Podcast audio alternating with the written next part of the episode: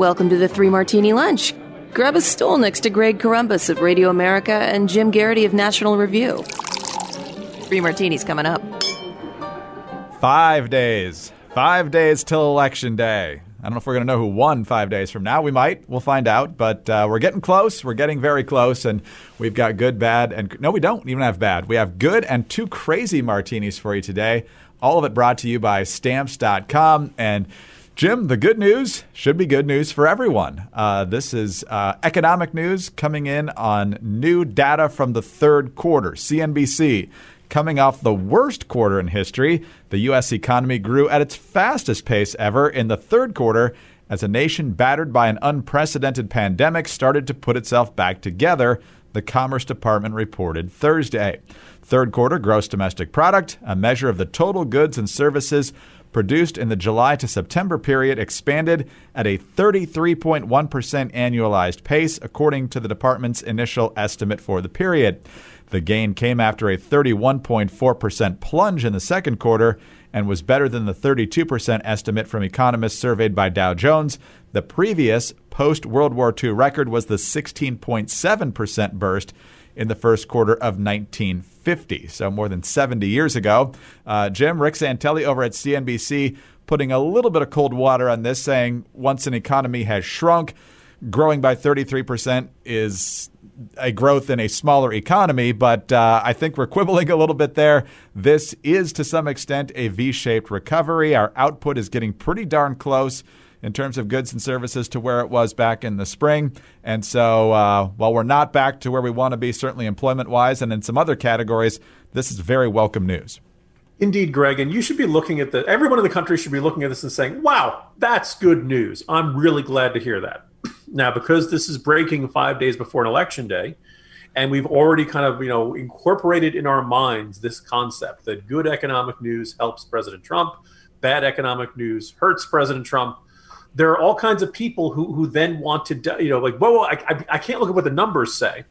I have to figure out a way to make the numbers say what i want them to say so very quickly as we've seen pretty much since you know late spring when we kind of hit bottom people jumped out to say yes but we're not all the way back yet. Well no no of course we're not all the way. It's the end of october and if you've looked out the window the pandemic is still going on. We're, we're not going to get back to 100% until there's either you know a vaccine, uh, herd immunity, which I think would be really tough to reach at the pace we're going, um, until people can walk around, go into a store, go into a restaurant for full capacity, get into a crowd, go to a concert, go to a sporting event, until they can go out and do all the things they used to be able to do yesterday's podcast we talked about the ridiculous rules that California wanted to put on for Thanksgiving, you know, get-togethers. Until we can live our lives normally, we're not going to have the normal economy we're used to. But if you add it all up, it comes up to the neighborhood of we're about now at about 96% of where we were before the pandemic. That's really good. That's really, really close. Probably should mention, Greg, that you know people like, well, how do you, you know, boy, this is really good news for you know uh, the Trump administration is exactly what they would want to see couple days before the election. How are they going to report it? Well, here's the headline over at the Washington Post. U.S. economy grew by record 7.4% from July to September, but the data is complicated. Don't feel too good about this, America. Here's the fine print. Yeah, no, that's exactly what we are talking about yesterday with the uh, the coverage of the riots. They weren't coverage of the riots; it was coverage of the coverage of the riots. Why are you hyping this so much? And so everything uh, runs through a filter for way too many people. Uh, once upon a time, people would be happy to see massive uh, economic growth like this, especially in the wake of what we saw earlier in the year. But uh, especially in this town, this town, uh, people are just putting it through the political filter. So hopefully it keeps going. But uh, Jim, in terms of uh, good economic news, uh, it's great news for the country. Uh, there's also good ways to uh, keep your personal balance sheet looking good, and that's to save money wherever you can. And that's where stamps.com comes in, especially as we get close to the holiday season and as business ramps up and people are shipping more things. Save money on postage. This holiday season, more people are going to be mailing more stuff than ever, and that means the post office could be very busy. You don't have time for that, and you don't have to go. That's the most important thing. Stamps.com brings the post office and now UPS shipping right to your computer. You can mail and ship anything right from the convenience of your home or office because with stamps.com, anything you could ever do at the post office, you can do with just a few clicks at home. Plus, stamps.com saves you money with deep, deep discounts that you can't even get at the post office. Stamps.com brings the services of the U.S. Postal Service and UPS right to your computer.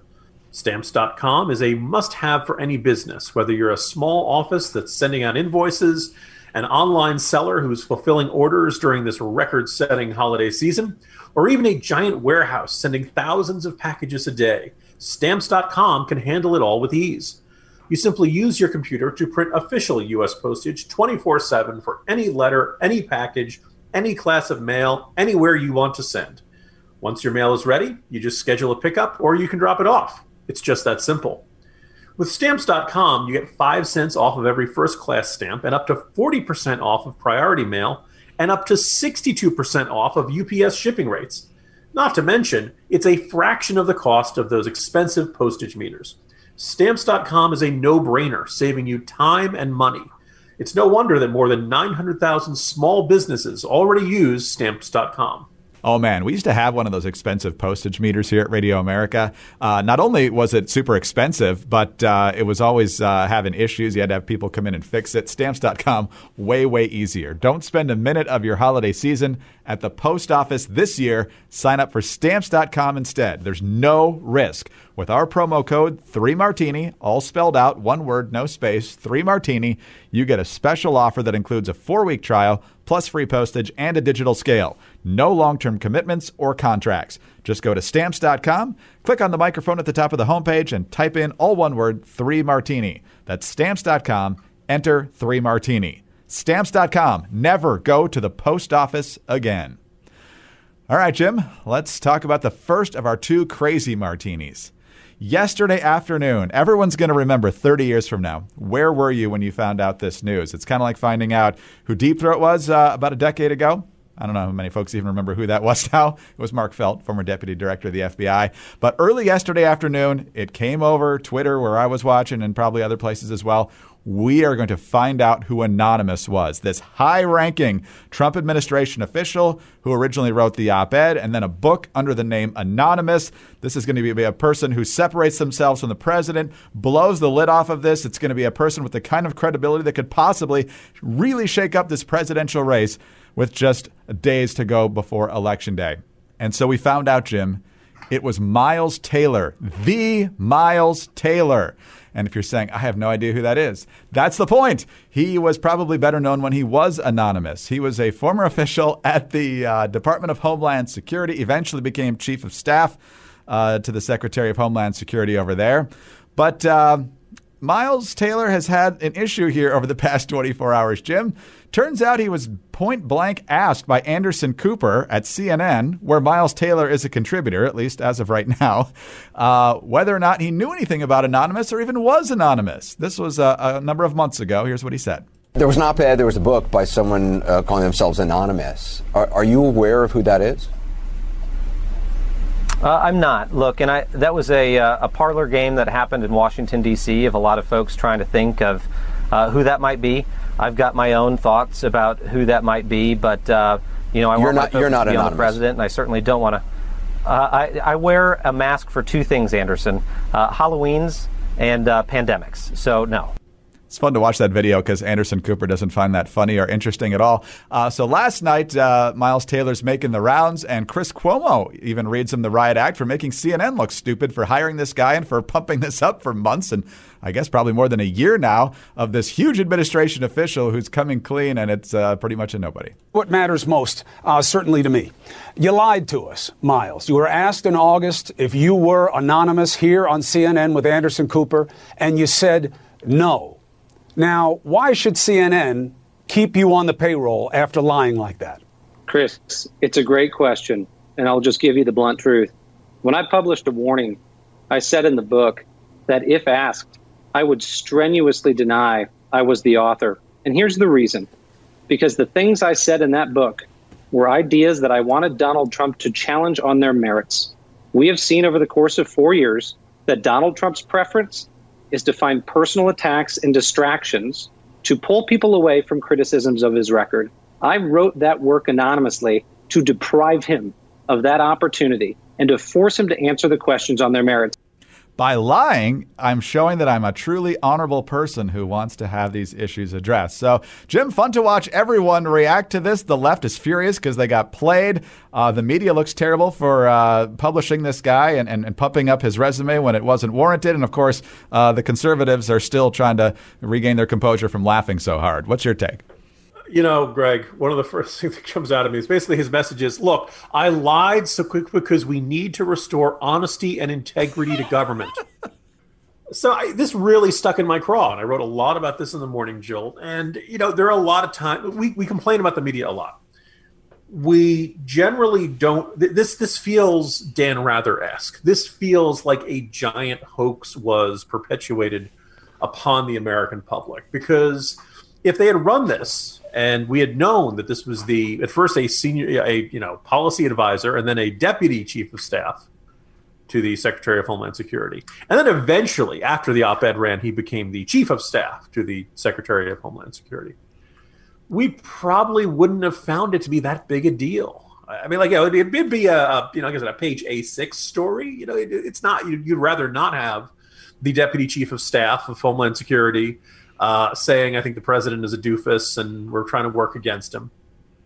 This this basically it was kind of intriguing to see just how widespread the negative reaction was yesterday. But I, I really think this is going to be meaningless unless people take lessons from it. The first for the Miles Tellers of the world is you, Taylor. You don't Taylor. Really, Taylor.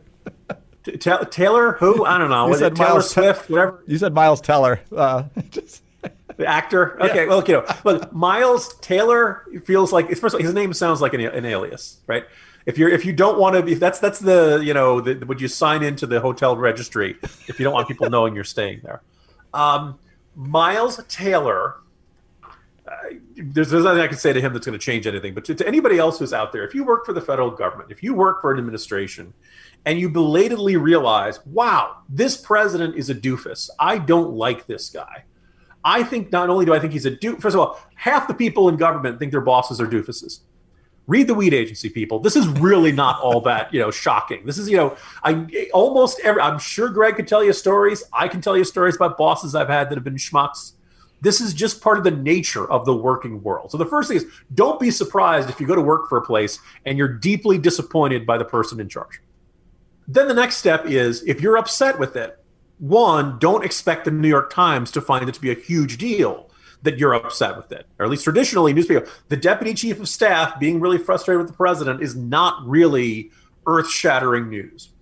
So, and, and you can, once you're in that situation, if you genuinely think not just your boss is a doofus, so the president's a doofus, but that he's, he's harming the country, he's doing genuinely bad things, well, then you have a choice. You can either suck it up and keep working there because you uh, want the paycheck, or you think it's going to get better someday, or you think you can mitigate the damage. okay. Or you can say, you know what, I don't want to work for this guy. This is not. This is in uh, opposition to my moral principles. I feel like I'm selling my soul by being here. I'm out of here. And we've seen people in the Trump administration do that. We've seen this in, in a bunch of administrations. I think there were one or two folks who left uh, the Clinton administration after he signed welfare reform. They were convinced this was a terrible moral mistake on their part. And you always have that right. You got to go out and find another job. That can be a, a, pain in the neck, depending on the state of the economy and you know how applicable your skills are. But no one's forcing you to stay there. No one forced Taylor, not Teller, right? No one forced him to get into that job. He, I assume he applied for it. I assume he interviewed for it. At any one of those points, he could have said, "You know what? I don't know if I believe what this president believes. I should leave." Look, I got a lot of gripes with this president, but every president deserves a staff that is actually on their team. Every president, when the president says, I want the policy to be X, he deserves a cabinet, he deserves secretaries, undersecretary, everybody on board should be, you, you know, either you're on board with the idea or there's the door. Those are your options. There is no, I'm secretly going to sabotage it behind the scenes.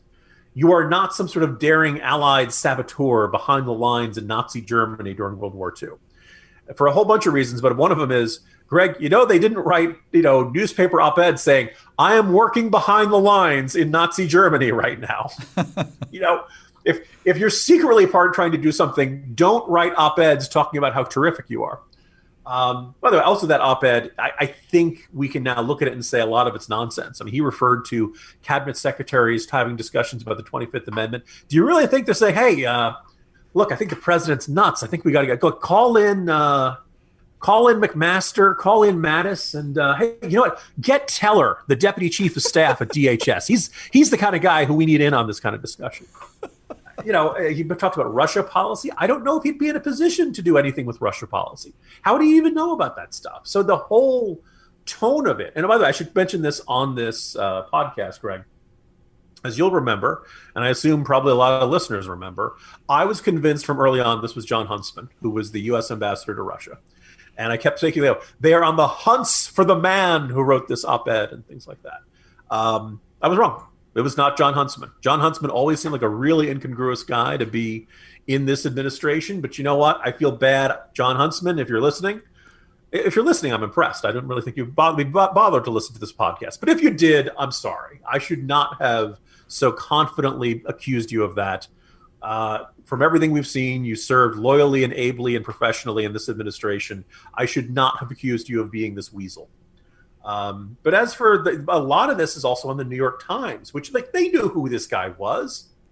He was just some schmo. He was just some guy. No, it wasn't really big news that he thought. And they arranged it, and they described him as a senior administration official. By the way, he was I think 30 when he wrote this uh, op-ed, Greg. Um, that, that this, they really left the impression that oh, maybe this is Mattis. Maybe this is. Uh, I, there were some people at Huffington Post who speculated it was Pence because of the use of the word lodestar.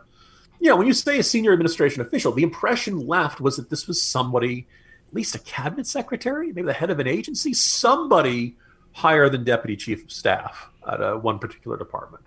It feels like it was all just a big prank. I feel like they were laughing at us the whole time, and everybody thought it was somebody significant. And in the end, it was Miles Taylor, right? Not Teller, yes. not the actor. Yes, exactly. Yeah, as I mentioned on Twitter yesterday, this is the second time someone named Miles has undermined uh, an administration. Although Miles Papazian in season five of 24 uh, actually helped the president that time. He erased the recording uh, linking President Logan to the assassination of former President Palmer. Uh, that was not a very uh, smart move for his career advancement. But Jim, you mentioned uh, the New York Times puffing up the the significance of the author of this anonymous column, which ultimately led to a book deal we get a lot of stories based on sources close to the president or sources uh, in a position to know, whether it was on the, the Russia reporting or the recent Atlantic story with uh, unnamed sources about what the president had to say about military people. I mean, once something like this comes out, how much credibility do they have on other stories where they won't name their source? Yeah, you know, I think it was Chris Cillizza over at CNN early on in this said, "Look, this is not going to be just some schmo. The, the New York Times is too big, too respected, too serious a paper to use the term senior administration official to describe somebody who nobody's ever heard of. Chris Cillizza has a lot of egg on his face, and I, you know, I don't want to spend a lot of time kicking him around because I think he's walking around with a perception of the New York Times that was accurate, you know, probably 10 years ago, maybe 20 years, you know, certainly of, of, I, I, don't know if 30 years ago the New York Times would have gone along with this. I, I'd like to think that a generation ago, the New York Times would have said to this kid, look, kid, uh, you know, go talk to our reporters and they'll decide if your, if your problems with the president represent a genuine news story. We're not putting you on the op-ed page and describing you as a senior administration official. You're just not that big a deal. And somewhere in something changed in the culture of the New York Times. The New York Times then decided, well, look, look nobody knows who this you know Miles Taylor is. I keep wanting to say Miles Teller. Um, was it Ricochet, the film he was in? Anyway, uh, my, we, nobody's going to know who this kid is, but if we describe this person as a senior administration official, people are going to think this is somebody really big. People are going to think that somebody in Trump's cabinet is working against him. We're going to create this giant guessing game in Washington, and we're going to create this giant controversy and this probably this even more paranoia within the administration about who's leaking. And in the end, it's this kid. People walk around with the perception of the New York Times, and I think arguably maybe the Washington Post, CNN, institutions like NBC News, with this idea of based on who they were, not on who they are today. And it's it's deeply frustrating. I you know for all of our problems with the media of like you know the 80s and 90s and maybe into the early 2000s, they're better than these guys. They they took their jobs more seriously, and they wouldn't have played along with something like this. And I really feel this feels like a Dan Rather esque moment for the national news media. It's been quite a year for the uh, New York Times. You know, they uh, had a huge uprising over Tom Cotton. Uh, only certain opinions now are allowed on the opinion page, and uh, this guy got pumped up uh, exponentially beyond what was uh, uh, justified in this situation. So uh, everybody, I'm sure somewhere in the offices right now, Greg, they're saying, "Hey, everybody's talking about us." Hi, I'm Sarah Carter, host of the Sarah Carter podcast. Everywhere you look these days, we're seeing an aggressive effort to destroy what made America great, tearing down our history, attacking our freedoms, and canceling any person who dares to cross the progressive speech police. We cannot stand by and let this happen. It's time for the silent majority to become the unsilent majority. Join me on the Sarah Carter podcast. Subscribe at Apple, Spotify, or wherever you get your podcasts. All right. Well, let's talk about our second crazy martini now, Jim. And uh, it has been said on this podcast and elsewhere, it looks like the presidential race is going to be pretty tight, particularly in the in the swing states. Some of the national polls still show a pretty big lead for Biden, but uh, Trump is now ahead, at least in one poll in Florida, maybe more than that. Uh, and things are tightening. He might have even popped ahead uh, in a couple other Midwestern states, especially in the Trafalgar polls. Those are generally more favorable to him, but uh, they did get the electoral college count right four years ago, so that's a feather in their cap. We'll see how they do this year. Their most recent poll is of the state of Minnesota, which the Republicans have not won since 1972 with the Nixon landslide over George McGovern. That's the only state Reagan lost in 1984 mainly because Mondale was from Minnesota and he barely won it. But uh, looking at some uh, earlier polls, they've got Biden up six in Minnesota in a Star Tribune poll. Uh, the center left Minnesota Post survey has Biden up five. Trafalgar's got it at 3.2 with leaners. Uh, without leaners, it's 45.9 for Biden, 43.7 for Trump. And with the leaners, it's 48 even for Biden, 44.8 for Trump. And you're thinking, okay, well, what's crazy about this? What's crazy about this is who's in third place. Uh, we don't have the highly prominent third party candidates this time, like Jill Stein or Gary Johnson. Jo Jorgensen, um, the woman uh, who is the nominee for the Libertarian Party, is in fourth place at 2%. And in third place at 3.3%, well ahead of Jorgensen, Jim, Kanye West. You know, he had all these uh, disappointments of not getting on the ballot in various states. I'm not sure if he's actually on in Minnesota or not, but uh, He's in third place. So if you're the Libertarian Party, you got to be uh, feeling a little bit down today. Yeah, I mean, you know, one. Uh, I was doing a, a comparison of Trump's performance in 2016 to the Senate races that year and how the how the Republican in that. And one of the things that jumps out is how many states where um, the minor party candidates, Gary Johnson of the Libertarian Party, Jill Stein of the Greens, and in some places, uh, Evan McMullin, the running as an independent. They really just got a much bigger chunk. Now, obviously, you know, uh, as a total of the vote, it wasn't very high, but by historical standards, that was a lot. And in a lot of cases, if you know Trump's got 47, that's not usually enough. But if Hillary's got 45 and the rest are spread amongst these other candidates, Trump wins. He gets all the electoral votes. It really was a surprisingly key factor in 2016. And so far, it looks like that's not it. Um, uh, Jo Jorgensen is just not as well known as Gary Johnson. He's not doing these wacky interviews on MSNBC with his tongue, you know. Uh, but Jo Jorgensen is a she, by the way. Pardon me. You know that. Uh, um, good luck, Greg. You know you're an extremely bright guy. Can you name the Green Party nominee this year? Not a clue. Howie Hawkins. Okay. And that is not an alias like Miles Taylor. Uh, and I don't really think we don't really. There's no equivalent of an Evan McMullin that I've seen. Anybody who's running independent, and probably the closest one would be Kanye. Now, when this came out, you're like, oh my god, you know, you thought Trump was a celebrity candidate. Uh, this, this, as you mentioned, he's not made the ballot in a lot of places. I, I'd be interested to see in these places where some people who are really not, you know, tuned into politics, but let's say they're big Kanye West fans um, they they loved that island getaway his wife had uh, the other day, and they just like they go to the polls and and Kanye West is not on the ballot. Do, do they? I, I, wonder. I really wonder what they do. I don't know if they're going to uh, to break one way or the other, or leave it blank, or maybe in some places they'll write them in. Um, again, I, as for Trump's chances of winning Minnesota, he came within about two points last time, and that was you know so obviously that's the one where you're like, okay, this is a our best chance to flip a blue state. This is you know highly targeted. Um, you know, and, and certainly they put in resources and then the, the riots and all that stuff. The polling has never looked that great for Trump. I guess around late August, actually, they went from a you know eight to nine mar- point margin to about a six point margin, maybe five. You know, and so it's okay. It's closer. Um, and now, you know, in the aggregate, it's closer to nine. So I, that Survey USA poll putting it within five. Okay, you know, now now you're you're almost within striking distance, but I don't think it's going to go there. But then again, if you have this, if, if all of a sudden there's this con, a whole bunch of people who show up expecting to vote for Kanye, and they go in some other direction, maybe you know something in the forty some percent range might be enough to win this state. We'll see. They're talking about where the congressional districts where Trump might do well, including Minnesota 7, which is actually represented by a Democrat named Collin Peterson, who was one of the two that did not vote for impeachment in the House. Kanye's got 6% of the vote in that district. So, um, Jim, it's a kind of a more conservative district. So, could Kanye actually be hurting Trump in a state that could be relatively close?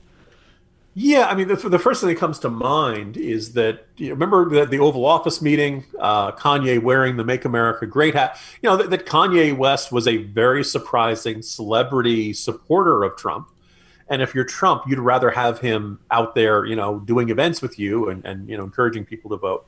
By the way, there's there, you know, this is a, a whole separate conversation, but two of my colleagues, Kevin Williamson and David French paid attention to Kanye. Remember, like about a year ago, Kanye West announced he was redoing his entire career around gospel. Yes, and he did these series of concerts called Sunday services. Right. I did not attend or pay attention to them, but my colleagues did, and they said that there was some genuine attempt at spiritual growth going on going on in, in, in Kanye West. They were impressed. Your mileage may vary, but I just kind of think that you know Kanye West looks a lot of the times he seems like he's nuts. On the other times he doesn't seem like maybe there's some or it seems like there's something um, something a little more profound uh, cooking up in that in that mind of his. So, you know, he, he, you know the idea in some ways, you know, jumping in and meeting with Trump in the Oval Office seems like this perfect uh, publicity stunt. But maybe he really does want to improve the country. Maybe he really does want to do something. I don't know if trying to be a celebrity pop star and this half-hearted running for president effort is really the right way to go about it. But um, good luck, Kanye. You've you've got a lot on your plate. Jim, if Trump is reelected, I don't know if Rick Perry is ready for something else or uh, maybe a new office within the Department of Energy. Uh, he could be the Secretary of Dragon Energy. I think that would be it. I, I, was trying to think about Kanye West, Western states. There's something in there, but you know, actually, we shouldn't say it because if you want to look at you know who had more influence on criminal justice reform over the past three years, there's a serious argument to be made that it's Kim Kardashian West. Absolutely, yeah, absolutely. They have had a voice that was heard in this administration, and there are people whose lives are vastly and radically changed because they're out of prison and uh, trying to uh, prove that uh, giving them a second chance was the right decision. So, from Alice Johnson on to uh, another one that just happened in the last few days here. So they actually have done some good work. Doesn't mean uh, you necessarily want them speaking at your convention, but uh, uh, they, they have had a positive impact, at least in the lives of, of quite a few people here. Amazing. You know, even the dumbest people in the world can probably teach us something. this is not saying that necessarily they're the dumbest people in the world, but just recognizing, you know, everybody's got value in one form or another. All right, Jim. Tomorrow's Friday, our last Friday before Election Day. See you then. See you tomorrow, Greg. Jim Geraghty, National Review. I'm Greg Corombos of Radio America. Thank you very much for being with us today. Don't forget our wonderful friends over at stamps.com. Just go to stamps.com, click on the microphone at the top of the homepage, and type in three martini uh, to get those special deals that we mentioned before. Also, please subscribe to the Three Martini Lunch podcast. Leave us a kind review and a five star rating. We're always extremely thankful for those. And remember, you can get us on those home devices. You just have to say, play Three Martini Lunch podcast. Have a great day, and we'll see you Friday on the Three Martini Lunch. Hi, it's Dana Loesch, host of The Dana Show. Every day, I'm here to keep you up to speed on the most important stories and info that you need to know in your very busy life. And if you're always on the go and you want to stay connected, just download our daily podcast and take it with you. It's a great way to get up to speed on what you need to know and what legacy media may not be telling you. Visit danaradio.com and click on the podcast link or subscribe at iTunes, Spotify, or wherever you get your favorite podcasts.